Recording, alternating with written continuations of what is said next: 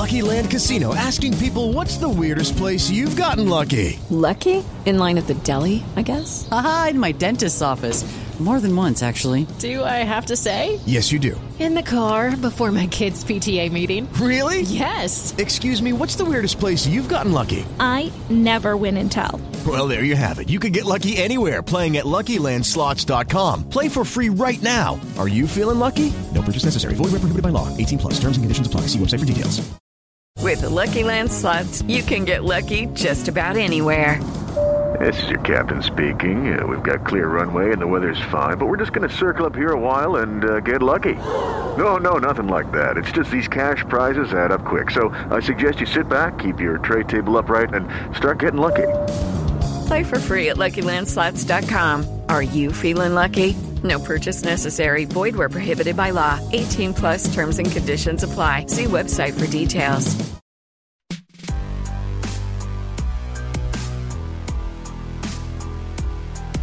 Hey guys, welcome to another episode of Deadlines New Hollywood podcast. I am Amanda Nduka, and I'm sitting next to I am Dino Ray Ramos.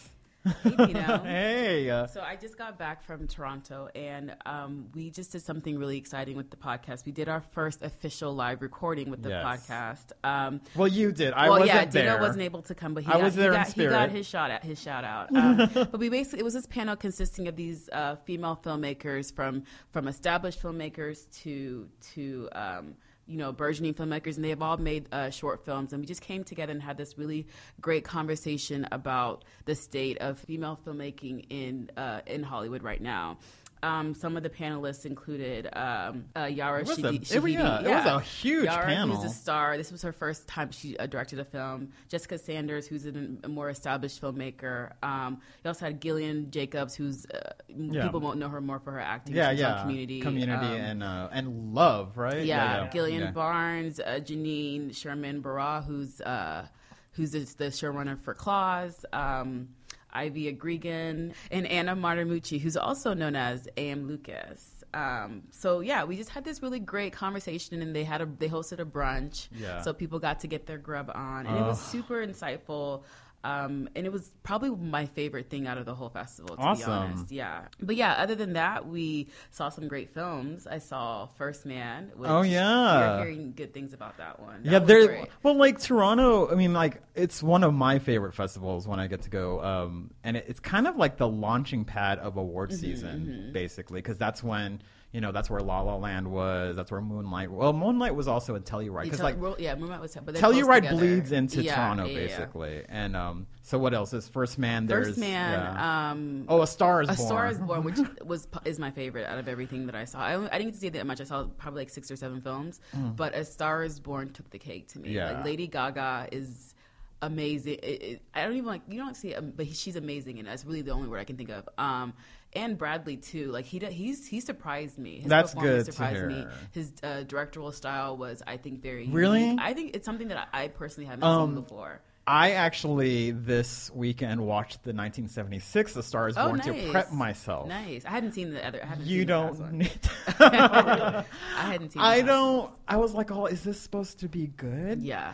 Um, I mean, it was fine, and it was Barbra Streisand Yeah. and Kris Kristofferson, and because it reminds me of like when I was looking at the trailer for A Star Is Born, the the new Yeah, one, yeah. because there's similarities. Because there's also the Judy Garland one, which is like 1940 something or 19. It's a, the older one.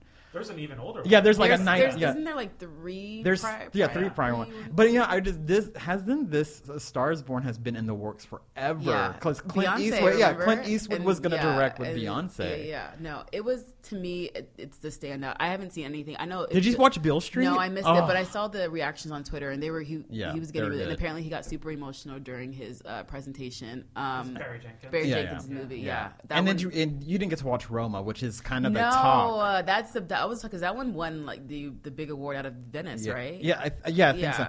And yeah, and uh, I that's been like the that but like that one, First Man, and and, And Stars those, Born. Those are the, those are the four are- buzzy ones out of the festival. No, I have to say, Star is Born. Like it was so funny.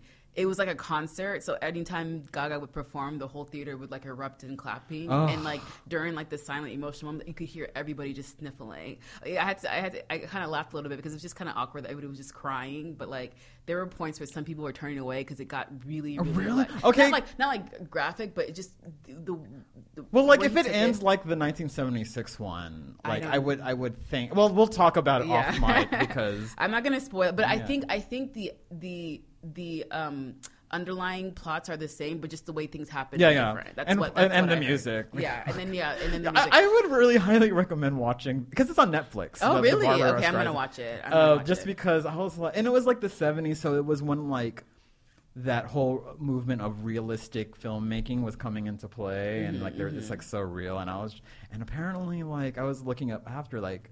Not everyone got along. Oh, Apparently, really? the director and Barbra Streisand didn't Wait, get No. along. wait, wait, wait. Barbra Streisand did not. I don't believe that. Right.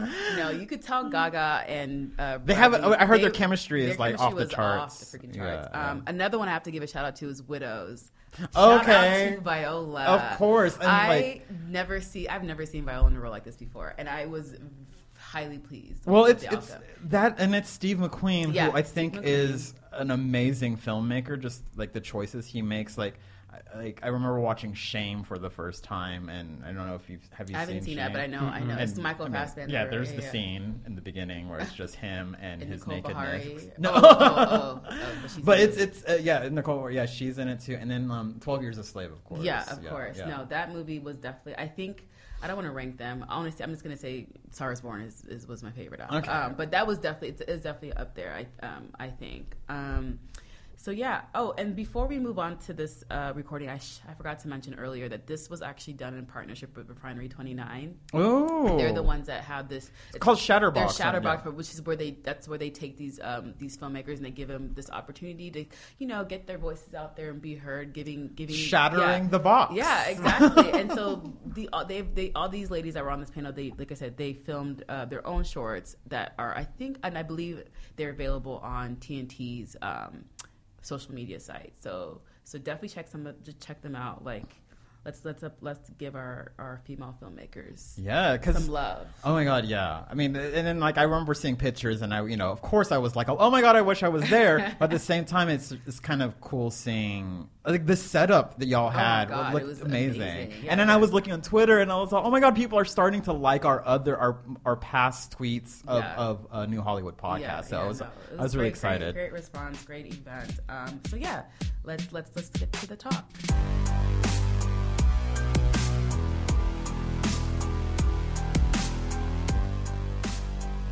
Thank you guys so much for being here for our first ever Deadline New Hollywood live podcast recording. Woo!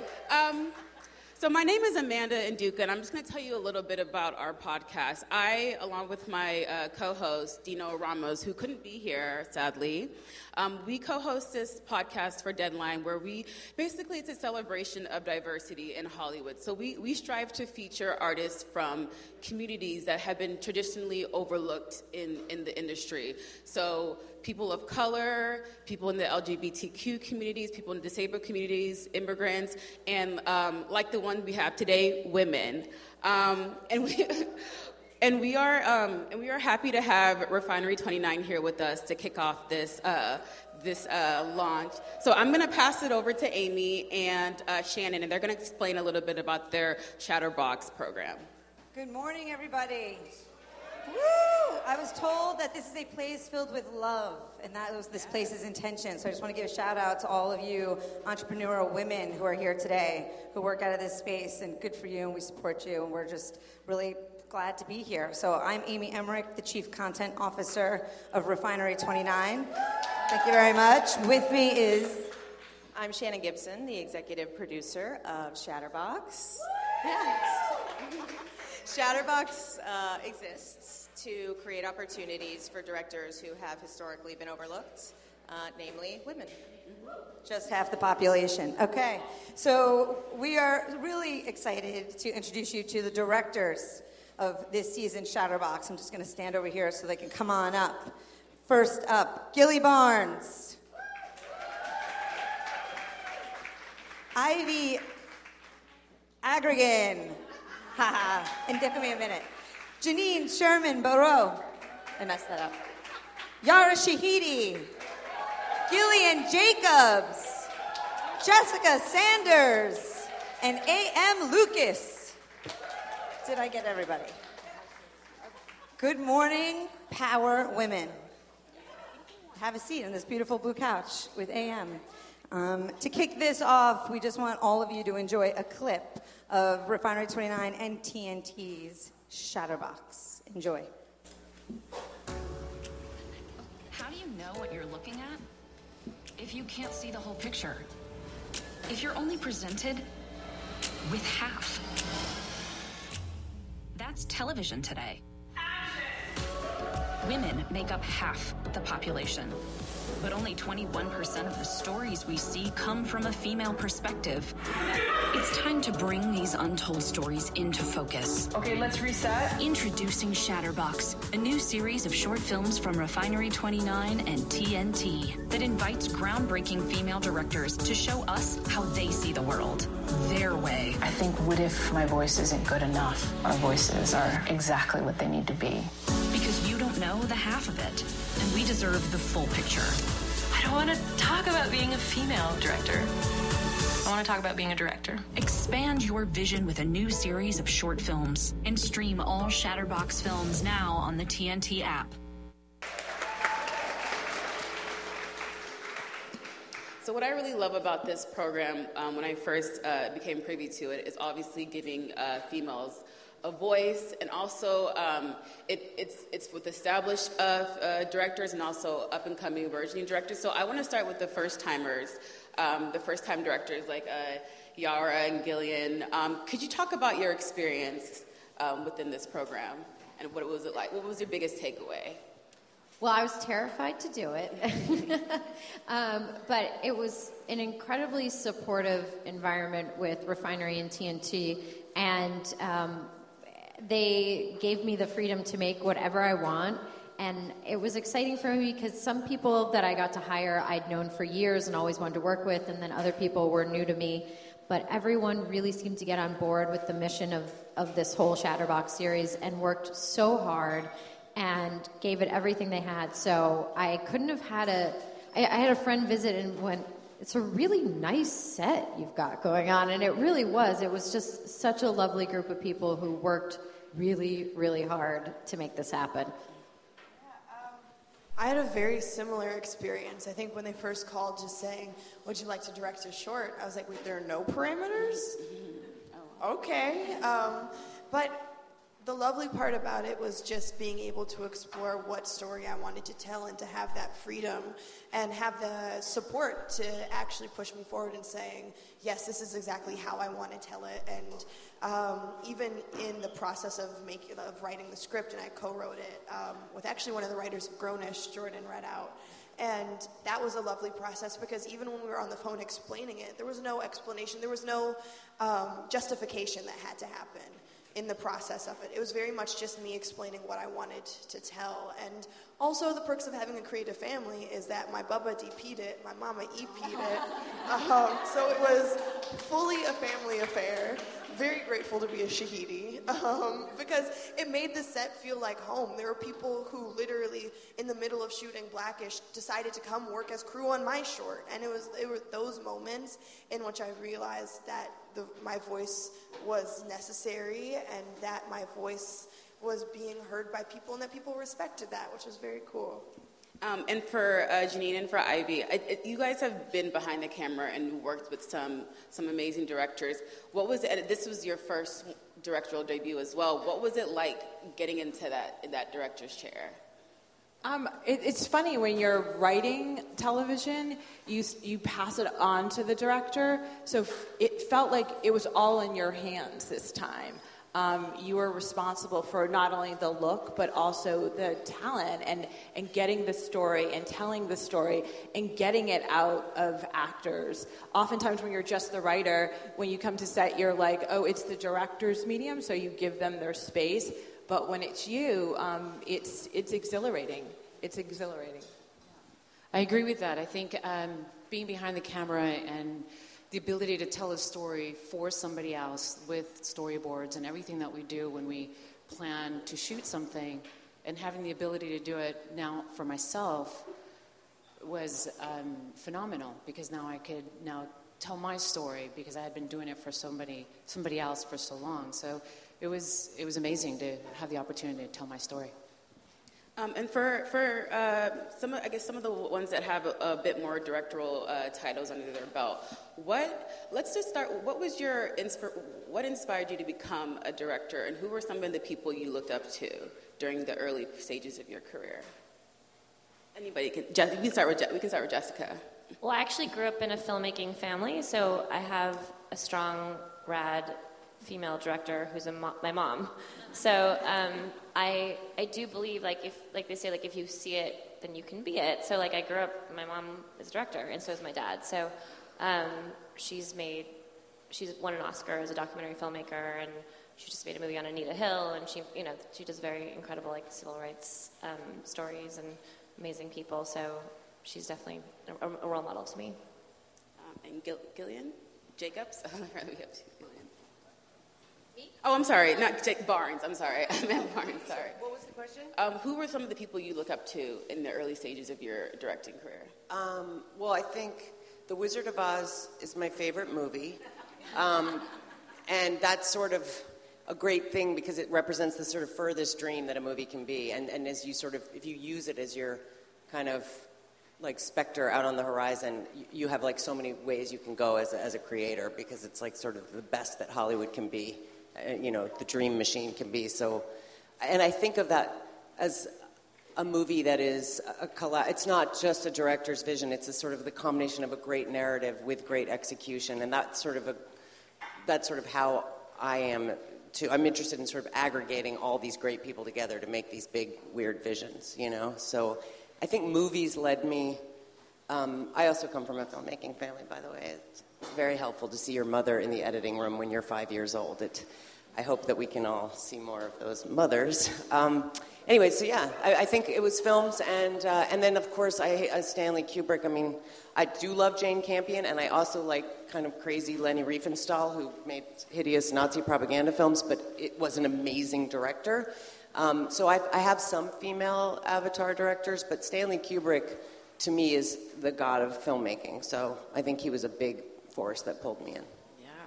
And I mean, we're obviously in a time where there's a lot of talk about change and change needing to happen, especially for uh, female representation behind the camera. Um, I, I, guess we're seeing a bit of, um, uh, I guess, progress, but the numbers are still really low. So, what do you say to people who, I guess, what, do, what, can you do in, in, in a sense where, you know, the, the the ground, the, the playing field isn't, isn't, isn't fair. What would you say to um, emerging female filmmakers that, that are kind of like maybe not um, confident in what, in what the numbers look like now at the current stage? This is, just, go ahead. I just, I have, some, I think we probably all have things to say, but when you talk about younger filmmakers, I feel like passionately the need to respond. Mm-hmm. Um, and I guess I would say, if you're young enough not to have heard these statistics, try and just get don't go near them and just start making stuff in a vacuum of possibility because that's you know just we, do it just do it. Yeah. I mean that you know we be strong be strong for yourself i think is is the thing and just like live in your own bubble about this. We, we've taken a lot of the we've taken a lot of the pushback so you guys can walk a, a little bit of a clearer path. That's kind of the idea. Yeah. And does anybody else it's funny. I think as women, oftentimes we're waiting for permission, and I think we have to just take it and do it. And so I don't think you, shouldn't wait anymore. You have an iPhone, make a movie. If you have a story that you want to tell, write it. I think yesterday we screened eight amazing films. We all have different voices, all have different things to say, and it's it's up to us to just keep putting it out into the world because the world wants to see our stories. Oh, go ahead. Sorry. Uh, yeah, and I would also say specifically to, to young women who are interested in filmmaking that don't, don't do what I did, which is mistake what you think is your personality for, for being wrong, for being a director. Like, I was circling directing for so long without realizing, oh, I want to be a director because I kept telling myself I could never. I'm just not the kind of personality who could like tell everybody what to do and be the person in charge. Like I'm a little more laid back. It's just like, but I think honestly, most of that is just happening to be uh, socialized as a woman. You know, to like well those things. It doesn't happen to everybody, but it definitely was present with me because then all of a sudden, when I was kind of thrust into a position where I did it, I was like, oh, this is what I was meant to do, and I completely pushed it aside for like a good, like I missed like a decade of filmmaking because I did that, and I think that's a lot. It's a very gendery kind of thing that happens. That kind of um, moves me to my next question. I just kind of want to go a little bit deep. But uh, for uh, what were some of the early mistakes that you made, and how did they kind of shape you into the filmmaker you, you are today? And this is for anybody. I, anybody that has a story. I, you know, I, I don't know that I like to see it as mistakes. I think you just learn everything that you do for the first time. You go out there with everything you have, all the passion you have, and you're just going to learn. It's like anything you do. When you got on a bicycle the first time, you fell and you didn't go, shit, what was my mistake? You're like, you jump back on that and just start riding it again until you caught up with your friends.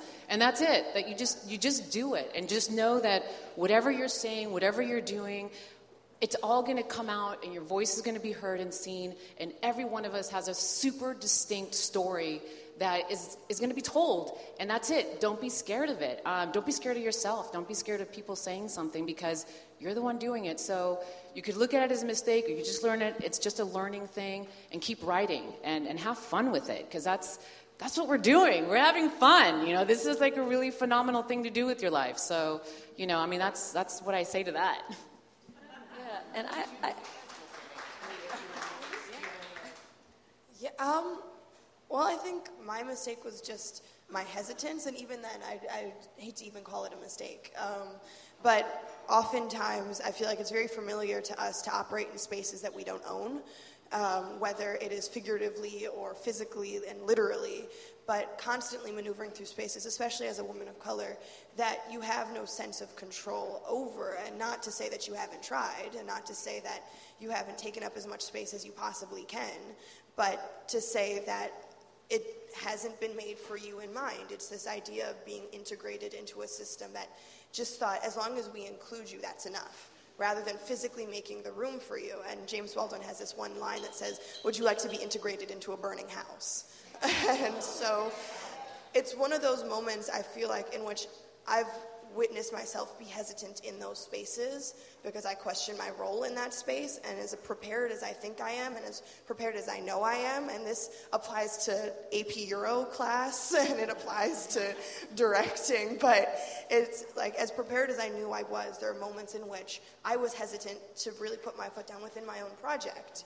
And it wasn't to say that there was anybody telling me I couldn't, but I think it was a more psychological moment of how many times have we been told we could? And fortunately, like fortunately, I do have that support system that does that for me. But it took that reminder from my support system after day one to be like, you know what, day two you can be even louder and bigger. And what's going to happen except getting the results you want?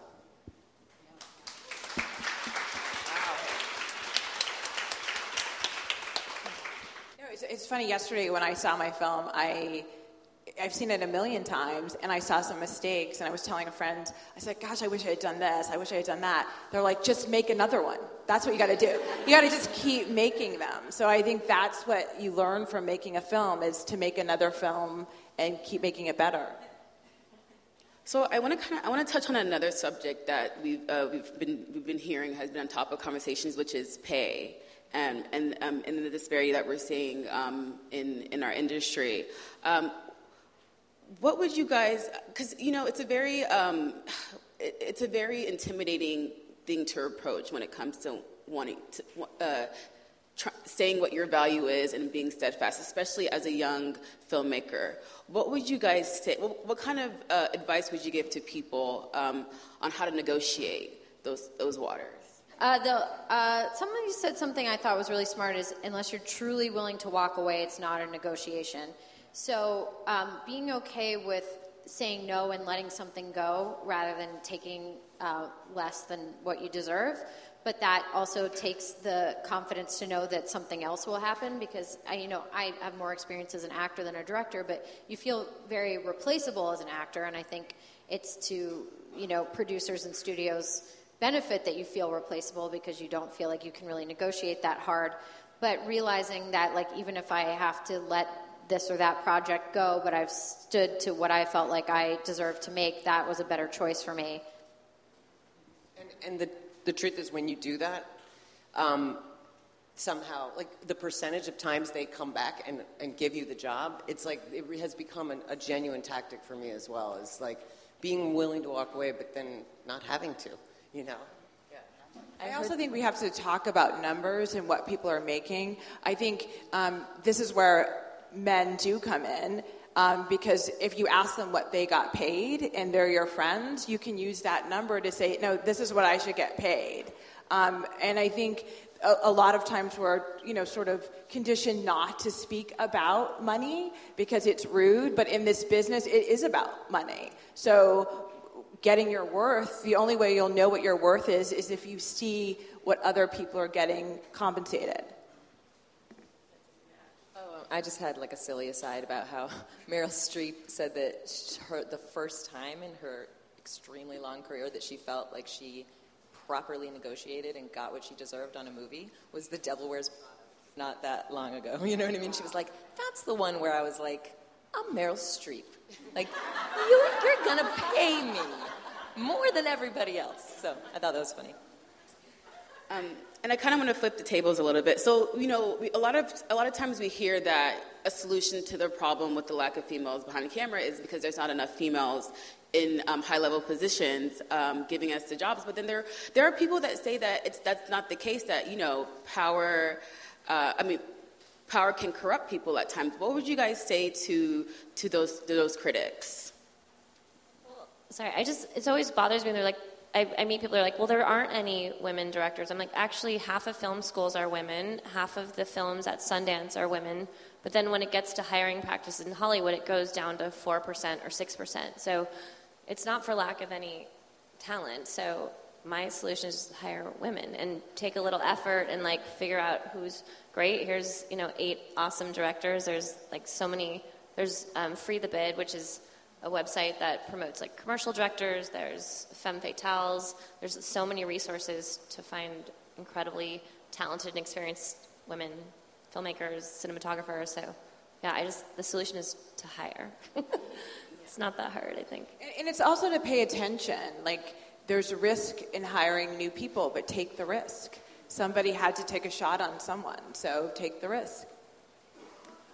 Um, and I think we have to wrap it up soon, but I kind of want to end on this question because you guys are all sitting here because you refuse to accept the current state as the status quo. So, just as a fun question, and how we like to wrap up the podcast is each and, and, and, and if each of you guys can answer, what is your what do you what's your favorite part about being a female a female filmmaker? I think just being a female, I, I, mean, being a filmmaker is to tell stories. I want to tell stories, and they're burning inside. So just being able to hold up a mirror to this culture right now in history and to make your mark is, is cool. Yeah, and I think there's like an interesting relationship that all of us directors who happen to be women have with this like female director thing. It's this love hate thing where I want to be, as I said on the Calypti thing, like I don't want to talk about being a female director. I want to talk about being a director what I mean by that is just like, won't it be nice when we get to the point where this is not a conversation anymore? Because it's like, it would like be us talking about when are we going to get the right to vote. You know what I mean? Like when it's just normal. We live in a world that is normal and sane, and half of the women are directors. Maybe sometimes 65% of them are. You know what I mean? So, but since we do live in the world right now, and I force myself to have this relationship with reality, I think it's important to take it on and be like, yeah, call attention to the fact that we are female filmmakers and watch how different our stuff is, that it's not all the same, that it's not less cool or less uh, marketable or less anything. It's just humans making films who ha- have, you know, historically not been allowed to make films. So, uh, yeah, that's where I'm at. I, I also feel like um, maybe the audiences can tell us what's great about, like, a female filmmaker because when I saw the trailer for Wonder Woman, I saw that the action was different than any male action I've ever seen. There was a balletic quality to the way that she was moving the actors through the space and the camera around the actors, and it was literally motivated by dance, and I could see it right away. And so I think we can't see ourselves from inside what we're bringing that's new but every time you see a new voice you see exactly where it's coming from and so i think audiences it would be really nice to have a you know a podcast where you talk to a bunch of really big film fanatics and ask them what they see that's great about female filmmakers. Do you know what i mean? Yeah i'd just be curious. Yeah. I also don't like to think too much like about being a woman. Like I'm a director, but it's but even seeing all of our films, I was like, this is so refreshing because like 96% is you know been told through a white male perspective, and like we're all very there's so much like fresh perspective, and it's exciting, and I feel like that is actually a very like in thinking about being a woman, I'm like oh like audiences are are deprived, so like there's we're offering a lot of just unique new perspectives, experiences, stories. Like, I, yeah, it was so much fun to get a peek into all of these amazing filmmakers' brains last night. So it's been fun. I would have to say I appreciate just the support network that we have because I think being very aware of our position um, of not being quite the status quo yet, I feel like has allowed us to be there for one another in a way that has I've really appreciated. Like I have a whole lot of aunties in this industry that I love because it is that feeling of just knowing that you can turn to people and ask honestly for advice. And it isn't jaded, it isn't tainted, but if anything, knowing that we're making space for each other. And that's, I guess, the second part of it is like I love this space that we're continuing to make because we're just now scratching the surface of inclusivity and intersections. Like we haven't even really gotten into the intersections of what being a female is, and gender and sexual identity, and race and ethnicity. And so, like, and so I'm excited for just everything that's going to happen in which we get to layer our identities because, you know, we don't get to wake up and choose to be a female. We don't get to wake up and choose to be black. We don't get to wake up and choose what we're doing that day. If anything, it lives at once and it's quite messy and quite beautiful. And I'm really excited for just everything that's to come of it. What she said. i'm just excited for yara shahidi to be an artist in the oh, world right. I just spend a lot of time as an actor watching people make a lot of the same mistakes over and over again on various projects, but not having the ability or it being um, unwelcomed when I would try and point out that maybe I'd seen that mistake before. So I don't think this has anything to do with being a woman necessarily, but I just enjoyed being able to take those years of experience and trying to, you know, avoid those things and then steal from the best directors that I'd worked with. So. Um, I maybe I, I, don't I don't know that that has anything to do with gender, but it was fun to be able to like put that into practice after uh, years of being on sets.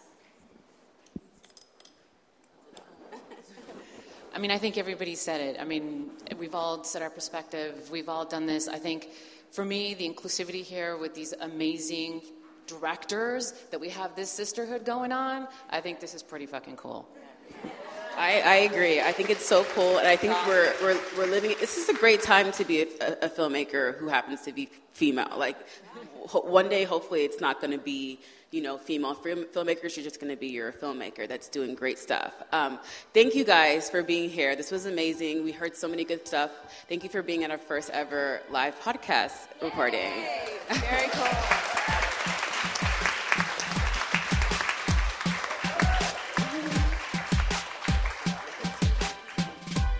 Hello, it is Ryan, and we could all use an extra bright spot in our day, couldn't we? Just to make up for things like sitting in traffic, doing the dishes, counting your steps, you know, all the mundane stuff. That is why I'm such a big fan of Chumba Casino. Chumba Casino has all your favorite social casino style games that you can play for free anytime, anywhere with daily bonuses. That should brighten your day a little. Actually, a lot. So sign up now at chumbacasino.com. That's chumbacasino.com. No purchase necessary. Group. Void were prohibited by law. See terms and conditions. 18 plus.